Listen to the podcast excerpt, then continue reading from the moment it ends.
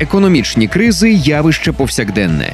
Із засобів масової інформації ми час від часу чуємо про стрибки інфляції чи проблеми з фондовими біржами. Економісти та уряди заздалегідь готуються до них і розробляють стратегії реагування. Але в 16 столітті економічної науки по суті не існувало. В епоху великих географічних відкриттів європейським державам доводилося діяти навпомацки, тому навіть фінансовий успіх міг обернутися повним економічним крахом. У новому випуску ООС ми згадаємо про те, як відкриття Америки і потік дорогоцінних металів, що ринув звідти, зруйнували іспанську економіку. Ви дізнаєтеся, чому незліченні багатства нового світу для Іспанії виявилися проклятими, як золота доба країни обернулася крахом, інфляцією та втратою міжнародного впливу, і чому криза в Західній Європі виявилася вигідною Речі Посполитій. На початку 16 століття в європейських справах абсолютним лідером була династія Габсбургів. Її представники вступали на престоли найбільш значних держав свого часу. Зокрема, Іспанії, яка на той момент якраз починала шлях до світового панування. Після того, як експедиції конкістадорів під командуванням Ернана Кортеса і Франсіско Пісарро завоювали багато на природні ресурси Центральну Америку, до Європи буквально полилися золоті ріки. Давні цивілізації ацтеків та інків впали перед прибульцями зі сходу, які почали нещадно доїти захоплені землі. І насамперед їх цікавили родовища золота і срібла. Спочатку іспанці вивозили з нового світу вже готові вироби з дорогоцінних металів. Їх було дуже багато в столицях завойованих ними держав.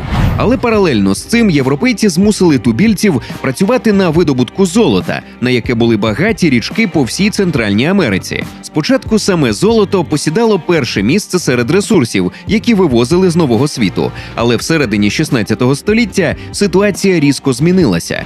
На території сучасних Болівії та Мексики знайшли багаті родовища срібла. Щоправда, повноцінно розробити їх так і не вийшло б, якби не іспанець Бартоломе де Медіна. Він розповсюдив у новому світі метод амальгамації, видобуток благородних металів за допомогою ртуті. Центром видобутку срібла стало містечко Потосі на території сучасної Болівії. За 100 років іспанського панування його населення зросло майже в десятеро. А на рік з місцевих шахт вивозили металів загальною вартістю майже у 8 мільйонів песо. Кораблі до краю навантажені видобутими в новому світі дорогоцінними металами нескінченним потоком йшли до Європи, насамперед до Севільї, Атлантичної брами іспанської монархії та до Антверпену, тодішньої столиці Нідерландів. Здавалося б, Іспанія просто приречена стати казково багатою. Що ж могло піти не так?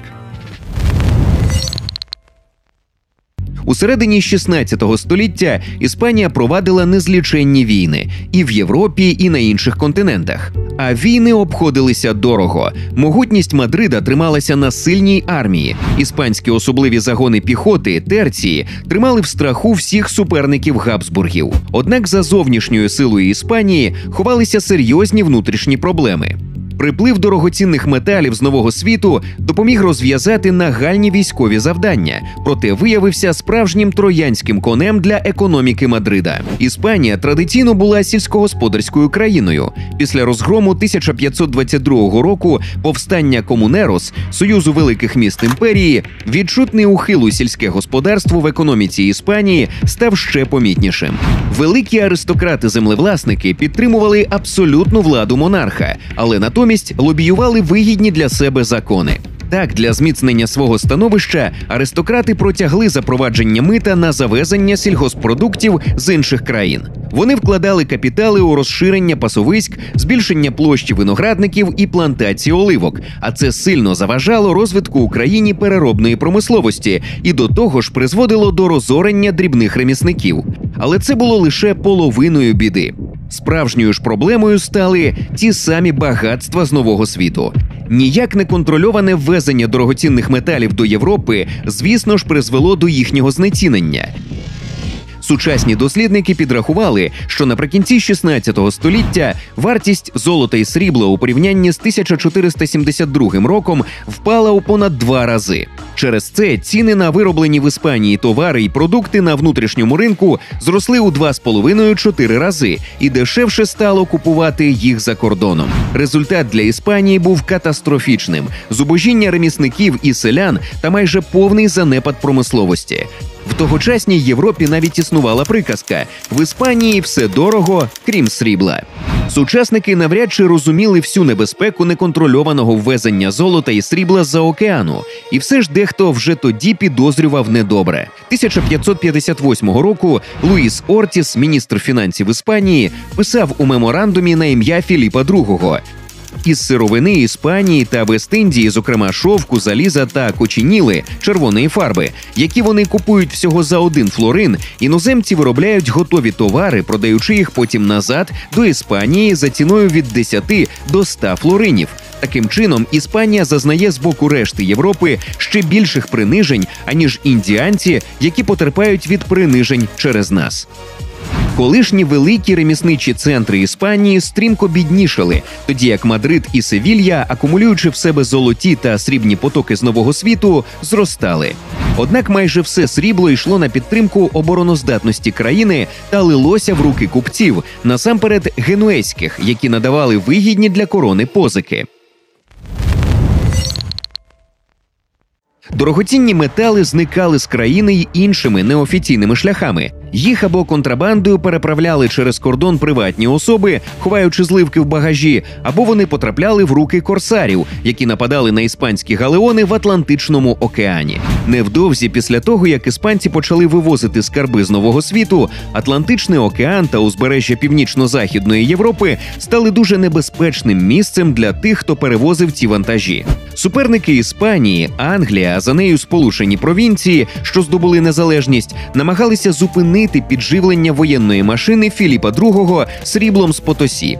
Для цього вони використовували перевірений століттями метод піратство. Англійські морські офіцери отримали цілком офіційний дозвіл адміралтейства чинити ворожі дії на комунікаціях іспанців в Атлантиці. За це вони віддавали державі частину здобичі. Сьогодні важко точно оцінити масштаби втрат, яких у результаті зазнавала Іспанія. Проте відомо, що один тільки напад голландського капера Піта Хейна 1628 року коштував іспанській короні 22 кораблі, які перевозили понад 80 тонн срібла. Разом із золотом, перлами та іншими цінними товарами здобич становила 11 мільйонів 509 тисяч 524 гульдени, приблизний еквівалент 127 мільйонів євро на сучасні гроші. Щоправда, цей випадок був особливим. Піратам і каперам ані до, ані після не вдавалося захопити настільки велику здобич. Однак Іспанія зазнавала відчутних втрат і від решти сутичок на морі. З часом і Англія, і Нідерланди, які в результаті 30-літньої війни здобули остаточну незалежність, затьмарили іспанську імперію. Острів'яни, використовуючи поміж іншого і награбоване з іспанських галеонів, зробили ставку на підтримку власної промисловості. Пару століть по тому це призвело до промислової революції та становлення великої британської імперії, над якою ніколи не заходило сонце. Голландці ж використовували свою роль великого фінансового центру свого часу, поки не програли в суперництві тим самим британцям.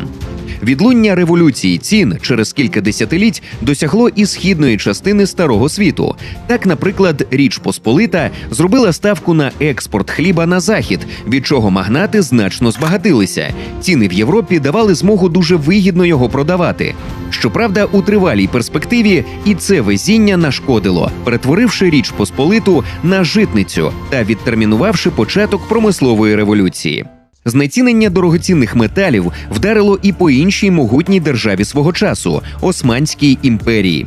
Маючи схожі з Іспанією проблеми, нескінченні війни на кордонах країни, султани, зіштовхнувшись з до того небаченим падінням вартості дорогоцінних металів, провели низку грошових реформ. Їхнім наслідком стало фактичне знецінення акче османської срібної монети, якою платили яничарам, основній ударній силі турецького війська. Повстання яничарів заледве стримали, і воно стало маркером початку нового періоду в історії як імперії, так і всієї Європи.